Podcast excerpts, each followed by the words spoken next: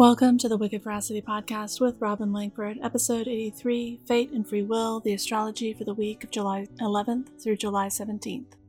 The first part of this week is ideal for getting a lot of work done, while the second half of the week is far more emotionally tumultuous. There are ways of being and doing things that are praised by friends, family, and society that have nothing at all to do with what is best for you and far more to do with what is best for them or what makes them most comfortable with their own lives. It is so very easy to live the entirety of one's life seeking the external validation of various relationships, and so much harder to create a life, a love, a relationship to the divine, to others, and to oneself that is grounded in an authentic desire for personal growth and evolution. Neither choice is wrong.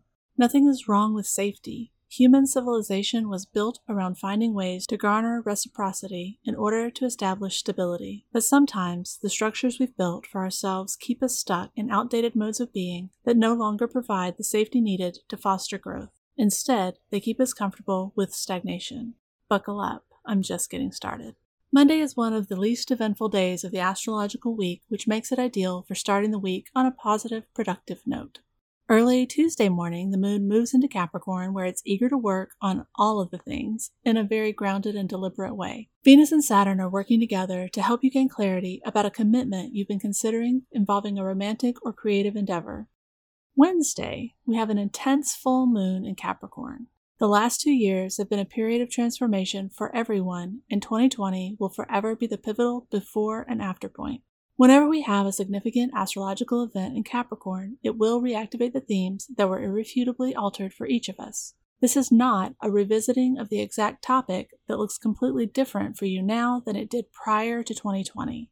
However, it will be related to those themes that underwent radical shifts, and that can be intense. Going backward is never the way forward, which sounds obvious, but it's actually counterintuitive for most people out there living their lives day to day, including me. Growth is scary because it requires letting go of what you once wanted. If I'm honest, even knowing that what you currently desire is available to you is terrifying because it's new.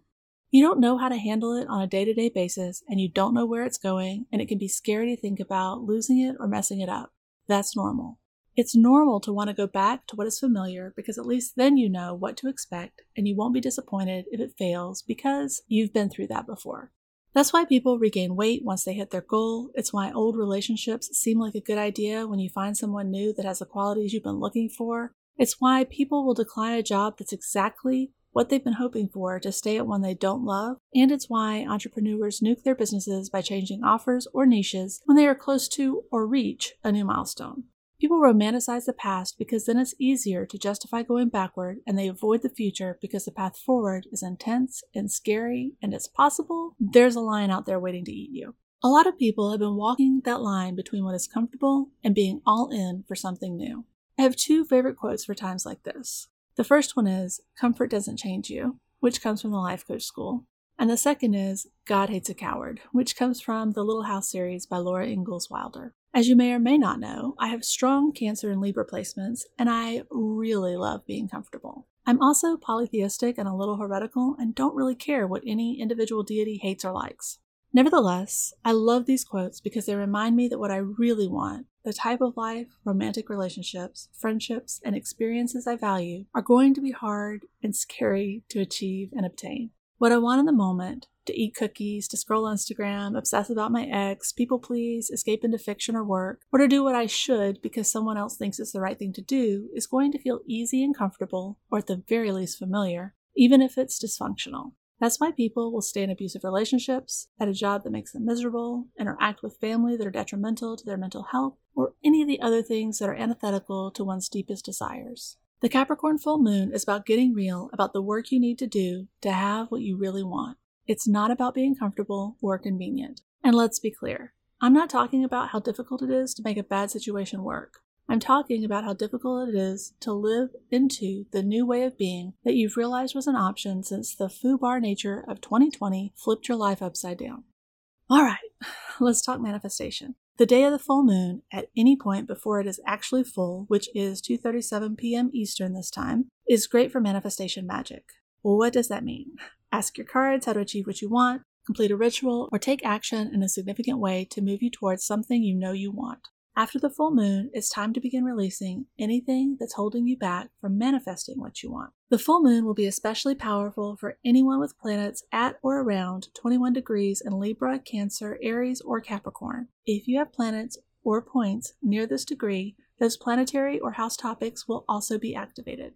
If you're not sure what this means for you, working with an astrologer can help connect the various pieces and put them together. Or if you want someone to talk it out with who will hold space for the version of yourself you know is possible, I highly recommend working with a life coach. If you'd like both in one convenient package, you can schedule a session with me at wickedveracity.com backslash fate and free will coaching. To see the specific area of life that is highlighted during this Capricorn full moon, follow me on Instagram or visit the show notes at wickedveracity.com backslash podcast. Thursday carries forward the intensity of the full moon, but with an added touch of idealism or delusion. Open your heart and mind and be willing to be inspired. The astrology for Friday is a bit more serious than usual. Focus on pragmatic action that adapts to the reality of the moment to get the most out of the energy of the day. Saturday is much softer with the moon moving into Pisces early in the morning. Mid afternoon, the Sun and Mercury will join together to offer emotional and mental clarity.